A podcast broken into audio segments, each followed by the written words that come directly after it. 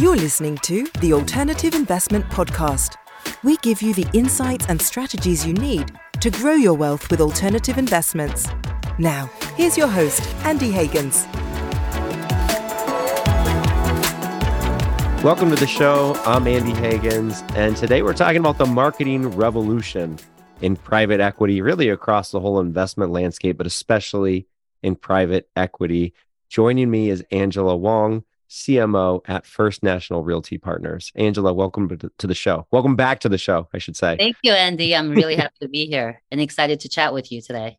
Yeah. And, you know, you're like a, a perfect guest or someone I really want to talk to about this issue because I feel like you and I, maybe we see some things the same way because we are both of our careers are kind of at this intersection of marketing and finance and sometimes it feels to me like it's like left brain and and right brain or you know what what's the saying? Men are from mars women are from venus you know all right, it's just right. it's like this awkward intersection. But why, why don't we talk about you know how you came to be at the same intersection that, that i'm at and and mm-hmm. you know your career your background? Sure. So um, i actually started my career in legal marketing which is as creative as it gets, right? Mm-hmm. so I started legal marketing, um, but what I learned is that I really like the business development aspect of it, and you know, working with lawyers on their story and their brand because you know the legal industry is really saturated with you know a lot of lawyers and too many lawyers right There's too many too lawyers many. yeah so like how do they differentiate themselves and the mm-hmm. practice mm-hmm. groups and um, you know I, I kind of fell into it because the practice groups that i would be supporting um, always ended up being real estate technology and private investment funds which I kind of feel like the universe was really pointing me in this direction. So I spent about a decade, um, and you know, my first uh, career, like my first uh, decade of my career in legal marketing, and um, I worked at Colliers International, which is a brokerage firm, so working with brokers. So I really had some hands-on experience there. And after that, I went back to legal marketing, working more exclusively with private investment funds. Um, you know, the firm that I was at, Paul Hastings, they worked with um, you know clients clients such as uh, Oaktree, uh, Starwood Capital, you know, some of the biggest private equity firms. And I was always really fascinated with how they raise their money, how they go after the institutional investors, and so forth. Um, but I had a bit of a break and I wanted to just kind of get into tech marketing because, you know, what you talked about with the two brains, um, I think my role was very, very analytical. And I thought I kind of want to be more creative because mm. I felt that maybe the legal industry wasn't really allowing me to be as creative as I would want to be. So I went into tech marketing, worked for some startups. Um, but again, the universe kept pointing me in the fintech. I always ended up with fintech products, and I thought, okay, there's something here, and I really enjoy it. And I'm a that, you know, I'm very data driven. I like looking at data to make decisions about what we need to do as far as like the marketing strategy goes and you know what how we want to target uh, people because it's not about making pretty brochures and pretty websites right? Like you have to have the right audience and you have to have the right targeting and the messaging. And i think that ultimately I realized I really like helping brands, you know, and companies shape their positioning in the market um, again, you know, with uh, industries like real estate and private equity, there's so many, um, you know, firms in this space. The competition is fierce. Yeah. So, and what I noticed is a lot of people are saying the same thing. You know, it's one stop shop, and oh yeah, we're different because we have this and that. It's like, yeah, but how do we really differentiate ourselves? So um, I ended up um, being you know, uh, recruited into uh, being the head of marketing for Urban Catalyst, which is a real estate equity uh, firm based in California. And uh, that's when I really got my hands dirty into marketing directly to accredited investors. Mm-hmm. And um, now, you know, I've joined, uh, I joined FNRP back in January as their chief marketing officer, overseeing the entire marketing strategy for the company. And um, again, both firms are 506C, which means it allows us to communicate directly to high net worth individuals. And that's fascinating because before, a lot of the uh, equity firms, you know, marketed directly through, well, not, I, I shouldn't say directly. They work more with uh, managing broker dealers, broker dealer right. channel, and family office, and more institutional. But 506C allows us to market and communicate directly to the investors. And I think that's where the real opportunity is for marketers like ourselves, where we have the creative mind and we um, have the digital marketing experience where we can run you know targeted ads and campaigns and we can really segment the audience. But ultimately we can do all of that really well. But what matters is what and how we're communicating. So i, I think I, that's sort of how we met yeah know? yeah no I, absolutely you know and you know you're you're preaching to the choir with this you know but i i think financial services especially the private equity world it's some some parts of the industry are are still kind of in the stone age and even mm-hmm. even putting aside technology and skills and everything like that even just mindset you know i remember i was at a, a conference one time speaking with a, a private equity fund gp mm-hmm. and he, he used the phrase just marketing and uh, I kind of un- I kind of understood what he meant, which is because here's the truth. You know, there's a lot of private equity funds, a lot of private equity GPs that have managed to grow, have been wildly successful, oftentimes leveraging, you know, broker dealer networks mm-hmm. and all mm-hmm. that, and they haven't had to do any marketing. So it's not like I would would blame this gentleman for using that phrase, but I was thinking, you know, really only in this industry, or, or maybe there's like, a, I don't know, government services or something. but if you go to any other industry, you know, like even in fintech or e-commerce, no one would ever say just marketing, right? Like the, mm-hmm. the the importance of marketing, it's like you you live and breathe, you live or die based on on marketing, which isn't just cost per click. It's product That's right. positioning. That's right. Everything. So you know, well, let's talk, you know, how, how did things used to be? I guess we're going to talk about where they're changing now, but mm-hmm. even let's re- rewind the clock, you know, 10, 15 years ago in financial service. Let's talk about the bad old days. You know? Oh, yes. I would love that. So I feel your pain with that because I think there's still that perception in this industry. So let's take us back 10, 15 years. Marketing equaled collateral. That's it. Postcards, marketing materials, and we weren't even active on um, i think digital space really. It was just mm. collateral. You know you create a really nice website um, something pretty. And i remember my colliers international days we would do these massive banners printed banners with just a bunch of graphics and infographics and that was the value of marketing. We were really seen as a support function not as a strategic function or unit of the company Mm. And um, I always thought, yeah, you know, that part of marketing is valuable. You know, visually communicating our value is great, but nobody really paid attention to the actual positioning element of it, meaning like how do we differentiate ourselves? And I think the only other thing that the industry really did is press releases. And don't get me wrong, I love PR. Like I PR, I have a background yeah. in PR and I absolutely love PR. But PR to, you know, just think press releases as PR is just really it's almost offensive to all the professionals out there because yeah. press releases is just one small function of PR. You that's know? PR. And, that's like PR to check it off your list to say that oh we did PR because we released a press yes. release. It's like you're not really all of it. It's not even chapter yeah. one.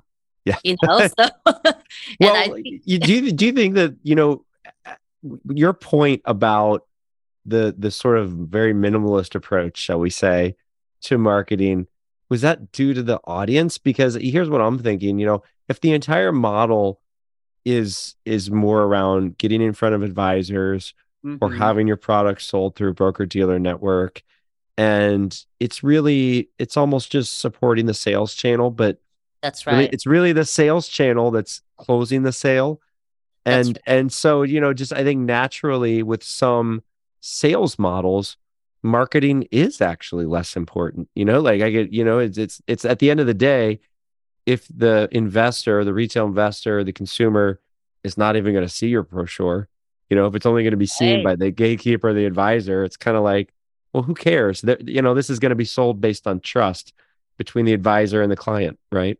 Yeah, it's uh, you're absolutely right with gatekeeping and the way that it's always been sold. I think it was really built on personal relationships, a roster mm. of clients by these, um, you know, reps and broker dealers. So they really didn't need marketing to be strategic.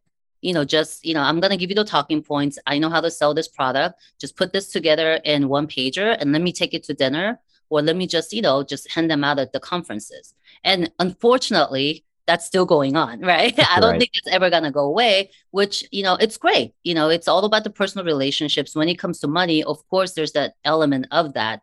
Right. But I think a lot of firms are realizing that they need to diversify the way that they raise money. So I think that's where the whole 506, 506c uh, structure and being able to communicate directly to the investors is really important.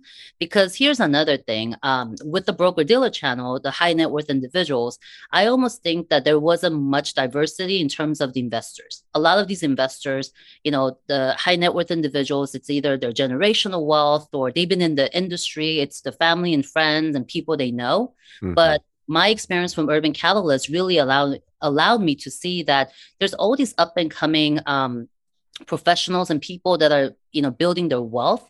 And in the next you know couple of years five ten years they're going to be the next generation of high net worth individuals.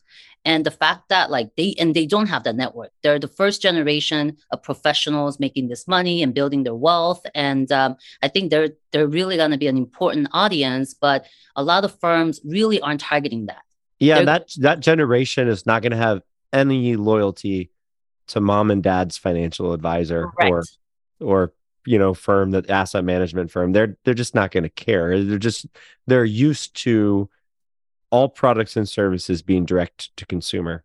Absolutely. Right? And them doing their own due diligence they want to look at the materials they want to read they want to consume the news and um, you know learn about different sponsors and um, how this you know how commercial real estate investment works. And i feel like the industry hasn't really tapped into the market yet to be honest with you. Like i think the latest article that I saw was something about 13.5 million accredited investors in the US, and some may not even know that they actually meet the requirement. So hmm. I think that there's you know tremendous opportunity here, but a lot of private equity firms are still behind when it comes to that um, and when it comes to technology because technology really is a game changer when it comes to marketing to these you know individuals because now we have the ability to track everything because here's the thing right when you um, have a brochure a printed brochure and postcards it's really hard to track the hmm. impressions mm you know how many people actually take action? Yes you can add a qr code and all that but what about like actual engagement? Some people may be looking at it and you know like do we have a touch point? Like you know do we have a follow-up strategy in place? And i think with um, the emergence of like digital ad platforms like google and facebook that really came about like 10 12 years ago. So just mm-hmm. about a decade ago it's really transformed the industry but the industry hasn't caught up to it yet totally. And I mean, I mean, I think if you if you run a private equity fund, it's almost like there's a fork in the road where mm-hmm. you can sort of say, we're going to stick with what we know. Yes. You know, 506B or sell through a broker dealer network. Mm-hmm. And go down that path. And then the other side of it is 506C, where you're doing that public solicitation. Mm-hmm. Um, and if you go the 506C route, now we need to have the skill set of talking to retail investors. That's right. And that marketing skill set. And that, I mean, I can see why a lot of asset managers, a lot of sponsors um, avoid it because it's a big investment. And if it's something you don't have any experience with, back to that right, right brain, left brain thing, it's, it's, mm-hmm. it's a whole different world. You know, I guess when you see companies take that step, you know, obviously you worked with Urban Catalyst who in the opportunity zones world, where I, I would say at the forefront of, you know, really mm-hmm. good marketing. Absolutely. Direct to consumer marketing. And then now with FNRP, you know, obviously they're investing in marketing to the consumer. So you're working with these firms that are, I might say, on the on the bleeding edge, or you know, that are pushing the ball forward and are are mm-hmm. willing to what's really the difference between the companies that are embracing this mm-hmm. and the mm-hmm. companies that are that are not i would say it's um, including marketing when it comes to outlining their vision and coming up with the business strategy So I know that just sounds like a lot of like, oh, okay, just corporate, you know, but what I mean by that is, you know, going back to your point about someone making a comment about just marketing. Oh, marketing is support. No, marketing should be part of that discussion and have a seat at the table. And I think that's what's really differentiating um, Urban Catalyst and FNRP from my experience is that, you know, we're not just being handed down the tasks and saying, oh, make this brochure and website. We're part of the discussion. So let's say that we have a goal to raise certain amount of money or, you know, capital raise goal, fundraising goal. Um, marketing, you know, can outline, okay, so let's say it's $50 million for the quarter or whatnot. Uh, how are we going to get there? So let's look at the historical data. You know, how much did we raise at this time last quarter? And what were the most successful channels? What was the conversion? You know, how many prospects did we get in the door? And how what percentage of those people became investors? And looking at all of that and making a decision and working with marketing, say, okay, we need X amount of you know investment into our marketing campaigns and mm. some of the tactics that we want to employ and this is what we predict so there's a lot of um it's also, it's almost like financial modeling going on in marketing where you yeah. all these like cascade reports and projections and i think seeing marketing um almost being like a business you, you know like a, being a partner with marketing rather than seeing marketing as support i think that's number one and number two is you have to have alignment between marketing and sales. And in this world, sales being investor relations, so many companies, it's still very disjointed. You know, I think a lot of marketers think, hey, you know what? I've done my job. I brought you the leads and I'm done. and, you know, I always say your job is not done until we raise money. Hmm. And you have to be responsible and work with investor relations to get there. And so I think that alignment is really important because, you know, as you mentioned, like sales, they have the ears and eyes on the ground. They know what the objections are, you know, to um, our products. They know what the investors are happy about, unhappy about. And marketing totally. Needs to pick their brain. Marketing needs to know what those pain points are so we can address it in the marketing materials. But if we're saying one thing, again, going back to the message, and we're saying one thing, and sales is like, well, they don't care about that. Well, then you need to tell us, okay? you know, like- I, I, Angela, I love that. I might even take it a step further and say marketing needs to align with sales, needs to then align with investor relations, right? Absolutely. So then, even after the capital is placed, what's the communication what's the feedback you know after that investment all of those should be aligned but one really interesting thing you said i didn't take it as as corporate gobbledygook at all, you know, talking about the business strategy because you you brought up, you know, the, you know, analytics, mm-hmm. budget, campaigns, that that to me that stuff is mostly tactical in that it kind of waterfalls down from strategy. Mm-hmm. But I think marketing needs to have a seat at the table at the very top level in the the entire company strategy. I think some people hearing this might roll their eyes at that oh yeah. I, I don't even care. You know, roll your eyes if you want. But but here's my point. You know, as a marketer, I would say, well, what's our unique story? How are we communicating our unique value to consumers or to investors in a way mm-hmm. that differentiates, that resonates with them, that ultimately closes the sale, raises right. the capital? And if you can't clarify that and communicate that for mm-hmm. marketing purposes, that may actually be a sign of a larger problem right? Which is Absolutely. if you don't, that's it's not even just a marketing problem. If you don't have a product that is truly differentiated, that you can communicate that differentiation, that's a that's a top level problem. That's not just a marketing problem, right? Absolutely. And I think that buy-in internally is really important. And I think a lot of firms ignore that that like every single person at the company should understand what the company stands for. You know, not only the core values, but also the differentiators. Mm-hmm. So any organic conversation that you may be have, you, know, you may be having, whether you're in finance or operations, everybody should understand, you know, what so what do you guys do? You know, what does your company do? Like how are you guys different? The talking points should be aligned. And I think sometimes a lot of these firms they don't even know internally yeah. they have no idea. So how do you expect to communicate that externally if there's really no buy-in and people just simply don't understand? you know how we're different so i think that's also really important and to be honest like it's actually very exciting there's all these areas of improvement in the private equity space but as a marketer and i'm sure you're going to feel the same way like there's i mean this means there's tremendous opportunities to grow and really lead the way to get the private equity industry to where the tech industry is. you know, in terms of data analysis, tracking, and you know, uh, uh, you know, getting like media relationships and external partnerships, and just diversifying into different marketing channels. That's beyond you know being on the golf course or having dinner. Because let me tell you, that's not scalable. And I always say that every single yeah. company may start out with personal relationships, but when you get to thousands of investors, you are not going to be able to have that one one-on-one interaction. And in order to be scalable and you know repeat the successful you know processes and tactics you have to have something that you can measure.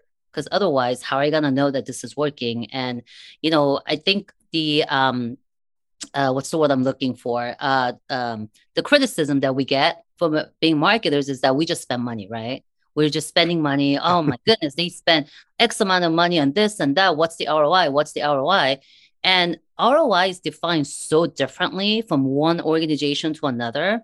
Mm-hmm. And what I've seen, and I talk to my colleagues in this industry, and when I ask them, what's the ROI on your Google ads? People, every single person has a different definition. So it's interesting because that tells me that you really have to get on the same page with your stakeholders, with the rest of the executive team, and see, okay, what is the ROI for us, for the company? Is it the cost of capital? Is it the cost per acquisition? Or is it, um, you know, how just ultimately how much money we raise? It doesn't matter how much you spend, but if we hit $50 million goal, I don't care if you spent millions of dollars. So that ROI, people just, you know, throw that question around, but nobody really knows. And you can define it different ways. And even with data, you can analyze it in different ways. So you have to be on the same page because marketers may be saying saying it this way, but you know the rest of your exec team may be thinking mm, no that's not how i saw it so i think right. having a seat at the table and allowing uh, marketing to really speak and talk about like hey this is a data let's take a look at it let's have a discussion so that it's not a um like a trickle down effect you know like i think that's really really important and again a lot of marketers are um, i don't think I find a lot of marketers having this experience, and more and more people are coming and learning and coming up to speed because you know people that are in tech marketing they get it. I mean, they're at the for you know forefront of it. They get Salesforce, right. they get HubSpot, they digital marketing. They're the experts.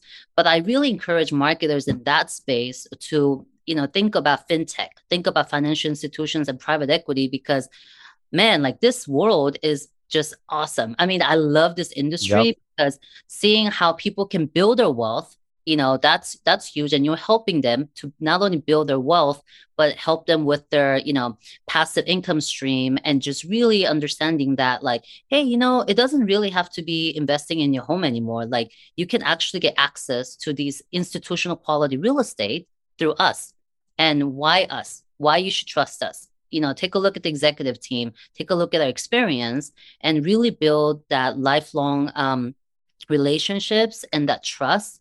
It's just I, I, really love it because there's just so many opportunities here and i really encourage people to you know look into this industry because you can add so much value. And compared to 10 years ago versus now i think more and more people get google ads more and more people r- know how to do ads. But here's the thing you can do it doesn't mean you're going to do it well. And that's where the data analytical skills really really um, you know can differentiate yourself like you know can differentiate you from others because you can just you know put a bunch of words together and just run it.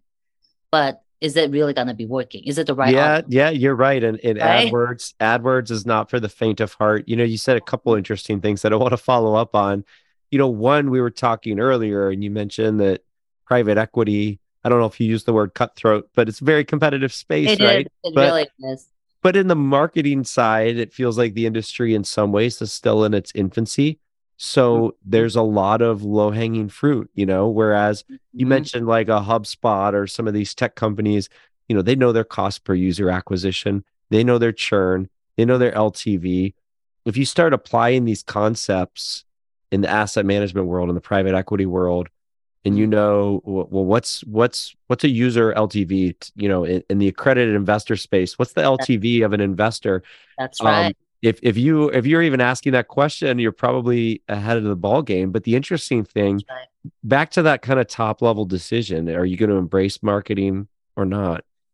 I'm thinking that the the companies that do they're going to own that entire relationship with the end investor.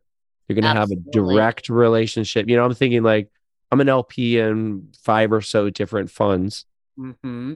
So like I'm an LP in an Origin multifamily fund. Mm-hmm. They emailed me directly. They communicate with me directly.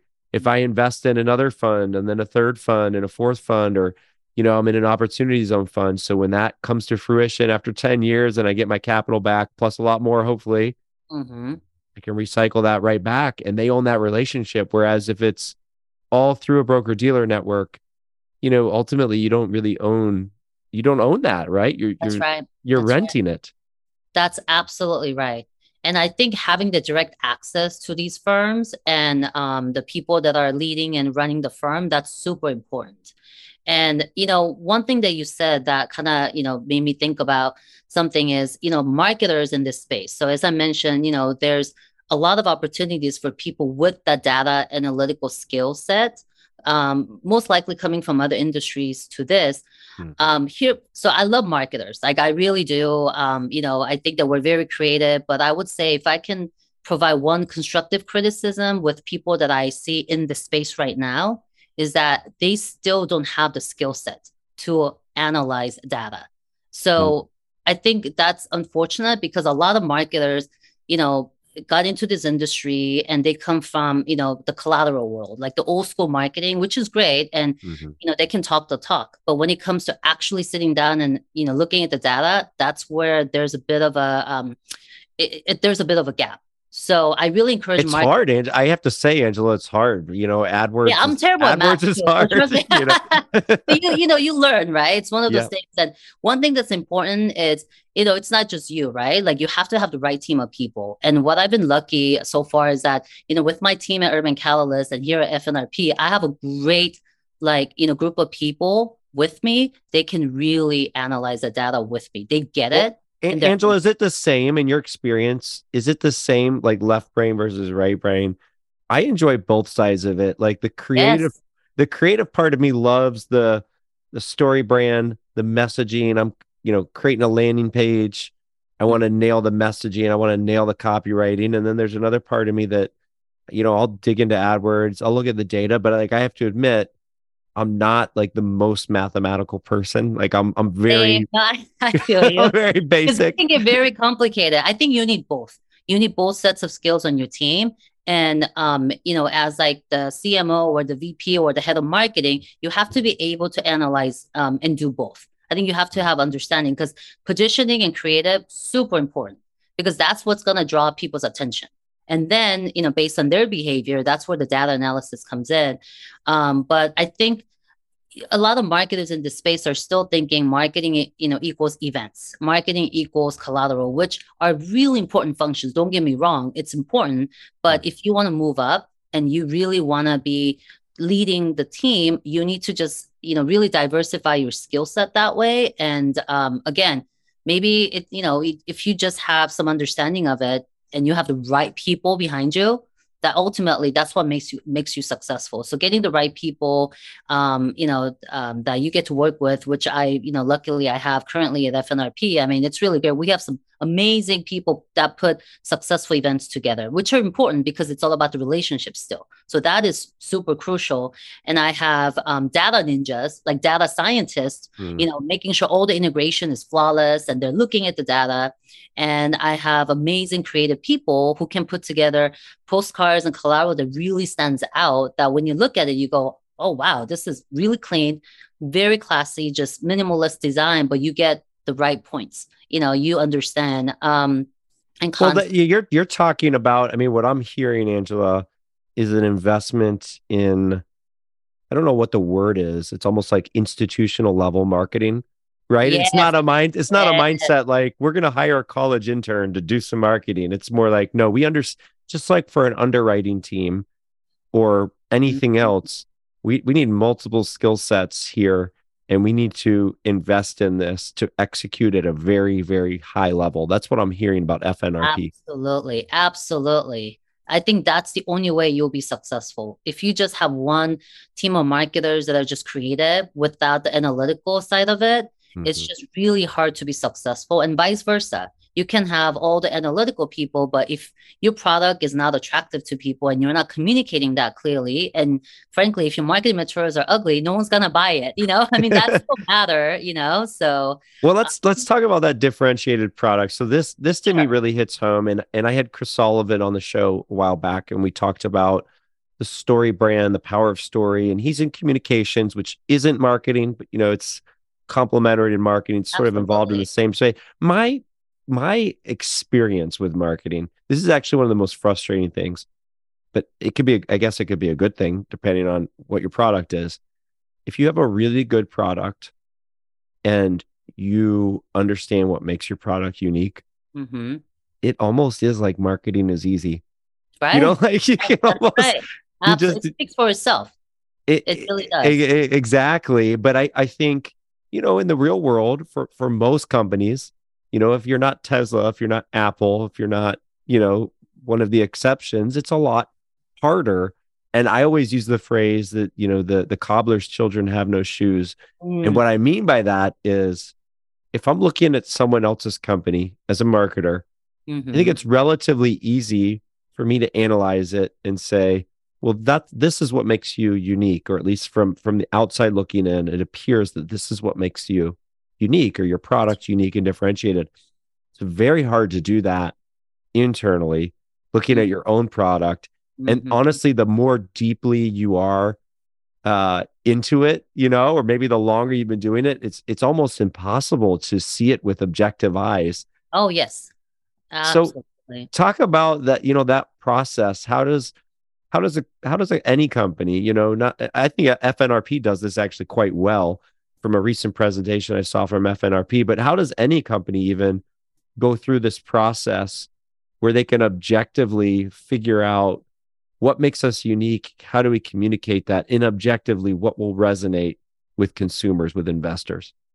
So that's a great question because I think, you know, traditionally, um, I think one or two people typically would be uh, strategizing on this and then cascade a message down. Mm.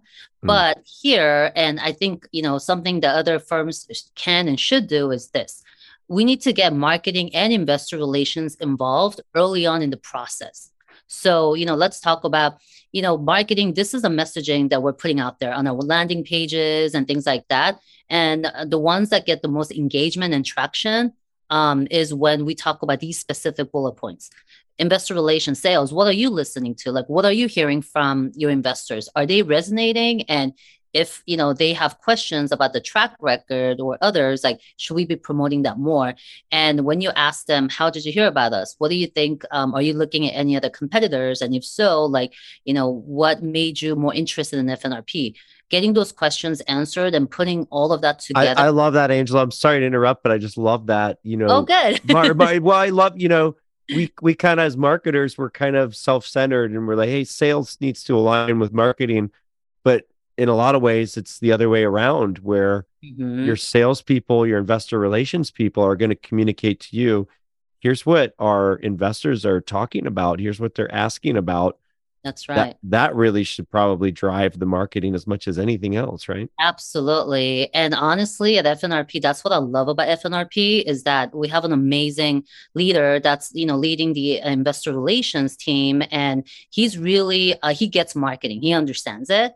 And so he really encourages his IR, um, you know, professionals to communicate with marketing. We have an open teams channel where we would be talking about, hey, you know, these questions keep coming up this week. Marketing, like, do we have any materials on that? Can we create some communication to, you know, um, I guess uh, to address those concerns, if any? You know so mm. things like that. And that open communication is so important. And i always tell um, sales and you know ir like marketing is here to support you guys to close the deal. So anything that you need from us we're here. Don't be afraid to you know come to us and ask us to you know draft an email or draft a response or maybe do an ad hoc q&a or you know things like that because we want to know what you're hearing and help address it. It's not so much top of the funnel where Mark just sends out emails and say, "Oh, we're done." no, that's just the start of your job. Like that's you know, IR has to tell us what's going on. So I think that alignment is important, and then the executive team getting together and saying, "Okay, so what exactly you know are we saying here?" and getting everybody's eyes on that, I think that's important. Anytime you want to rebrand yourself or have a different thesis, um, it's important to get different perspectives. And I think oftentimes firms just think, well, you know, just um, if the CEO gets it, everybody gets it. Like, well, no, the CFO has to get it. You know, COOs have to get it, CMOs, everybody at the executive level should get it and understand it, and they can repeat that outside and and then get the internal buy-in with marketing and sales and then talk about it as a company just all hands hey you know this is our positioning and things like that. Does this jive with you? Do you understand? Because unless you have the internal buy-in how do we expect to get external buy-in?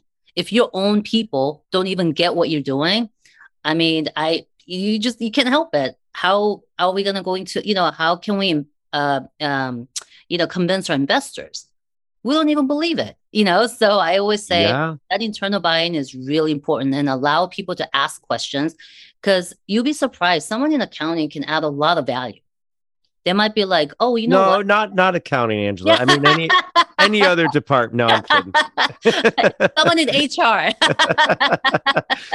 well you know w- what you're talking about is i mean to me it's a sign of a very healthy business culture company culture mm-hmm. where you know you're not thinking quite so compartmentalized so departmentalized maybe i should say where this this is marketing you know this is my turf or that's sales that's your oh, turf oh, right, or, right. or whatever you know kind of keeping your eye on the ball that holistic picture and one comment that you made you know if, if we don't understand and believe this internally how are we going to sell it externally but to me right. that's like the whole ball game. Maybe I'm oversimplifying, but I I do think this is true.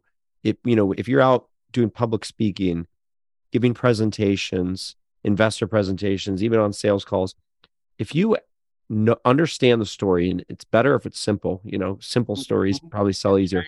But if you understand it and believe it, selling, I think is almost easy. I mean, I know it's never easy, but you know, t- to me, a CEO job number one is always sales, right? Mm-hmm, like even if right. you're not, even right. if you're not technically in the sales department.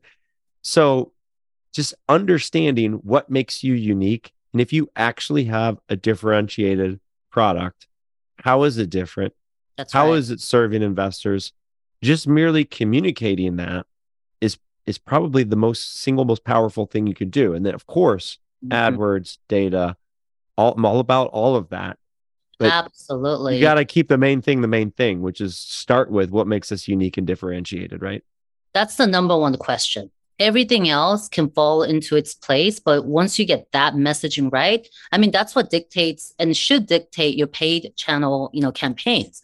Because if you get those, you know, talking points um, right and on the same page with everyone, then that gets cascaded down to your ads, your you know events and brochures and things like that. So I feel like a lot of organizations don't spend a lot of time and energy and resources on that. But I highly recommend that you get your best people together and work on that positioning, um, you know, thesis and document and spend some time to, you know, do some analysis and also look at your competitors. You know, there's um, a lot of firms that are doing things really well that I'm always, you know, looking at what they do in marketing and really get inspired. And I also encourage marketers to connect with other, other marketers and say, hey, you know, I want to pick your brain on this because we're not competing with each other. We're you know we're really learning from each other. And i think while this industry is competitive i think one advantage as a marketer is that you know it's just you can pick people's brain. And from my experience people marketers we're always happy to talk you know?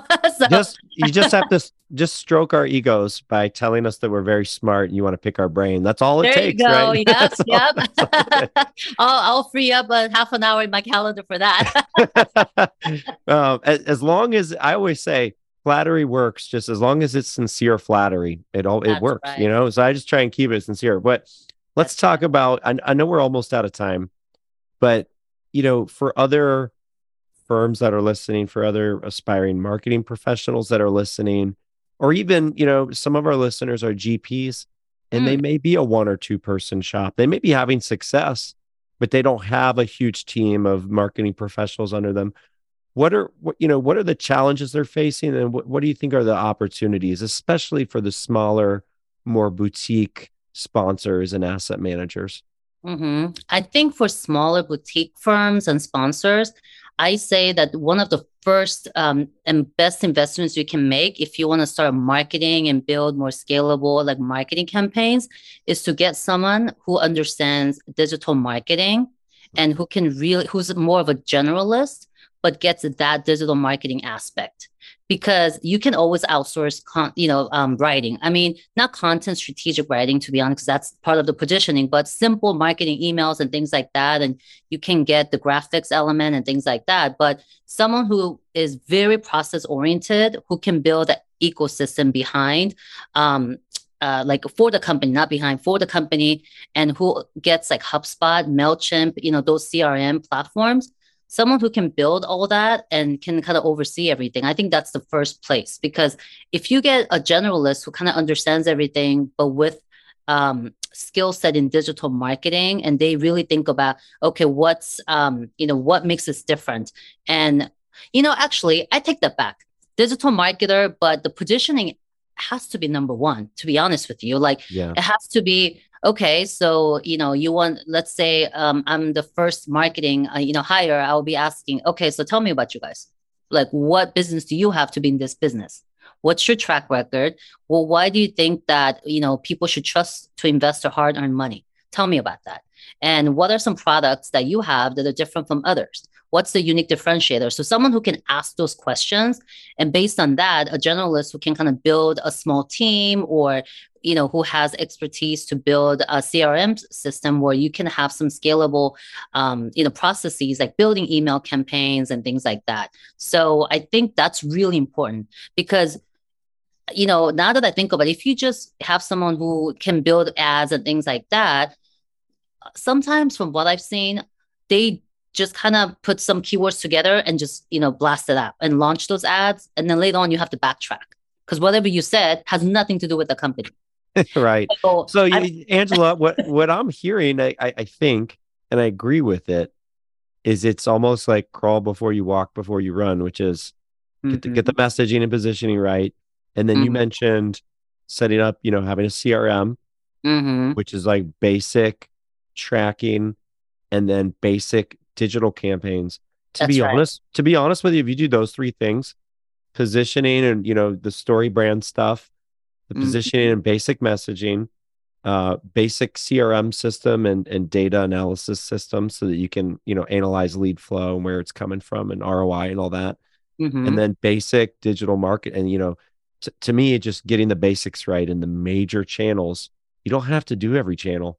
You don't That's- have to, you don't have to be on Facebook. Like, That's I mean, I, honestly, I, I don't even bother usually anymore. I mean, I might, I might not, but you, you do need to be on AdWords most likely, but you you know, so you're you're just talking about uh football analogy, basic blocking and tackling. That's that's the, the low hanging fruit. Absolutely. And when you get the basics right, and it's interesting because a lot of people don't. That's the crazy part. You just have to get the basics right. And then you can scale and go into other, you know, channels, but just do one thing at a time and one that one thing well and just you know build a good campaign on AdWords and see how you're segmenting your audience and get the messaging right just you know rinse and repeat. And once you see some traction then you go you know let's look into um, instagram or facebook. And before you even do that it's like well is the audience there?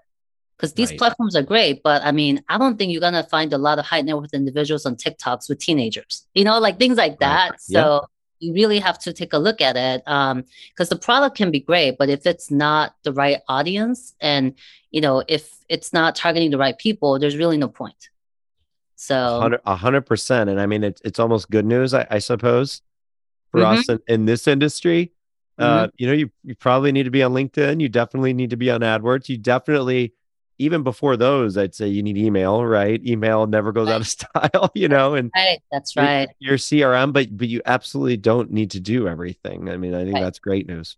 One thing at a time. One thing at a time and do it well. Yeah. I, I love it, Angela. Words of wisdom to live by as marketers, but also as entrepreneurs. and and I before I let you go, I, I also want to plug FNRP because a lot of the things that we've talked about in terms of messaging, product mm-hmm. differentiation. I think your team did an amazing job with your recent presentation at Alts Expo. So Great. I'm going to plug my own website, wealthchannel.com, but everybody should check out specifically that FNRP presentation. Um, I, I thought you really nailed the, the messaging on, you know, what makes FNRP unique. So congratulations on that. But that being said, where can our audience of financial professionals and high net worth investors go to learn more about FNRP? Sure. Um, you can visit fnrpusa.com and you'll get access to the deals, our current offerings, and learn more about our track record and things like that. So it's fnrpusa.com. Thanks, Angela. I really appreciate you joining the show today. Thank you. It was a pleasure talking to you. This was a fun topic. So thank you for inviting me. Absolutely. That's it for today's show. If you enjoyed this episode, please consider leaving us a rating and review to help spread the word to other investors. And we'll be back soon with another episode.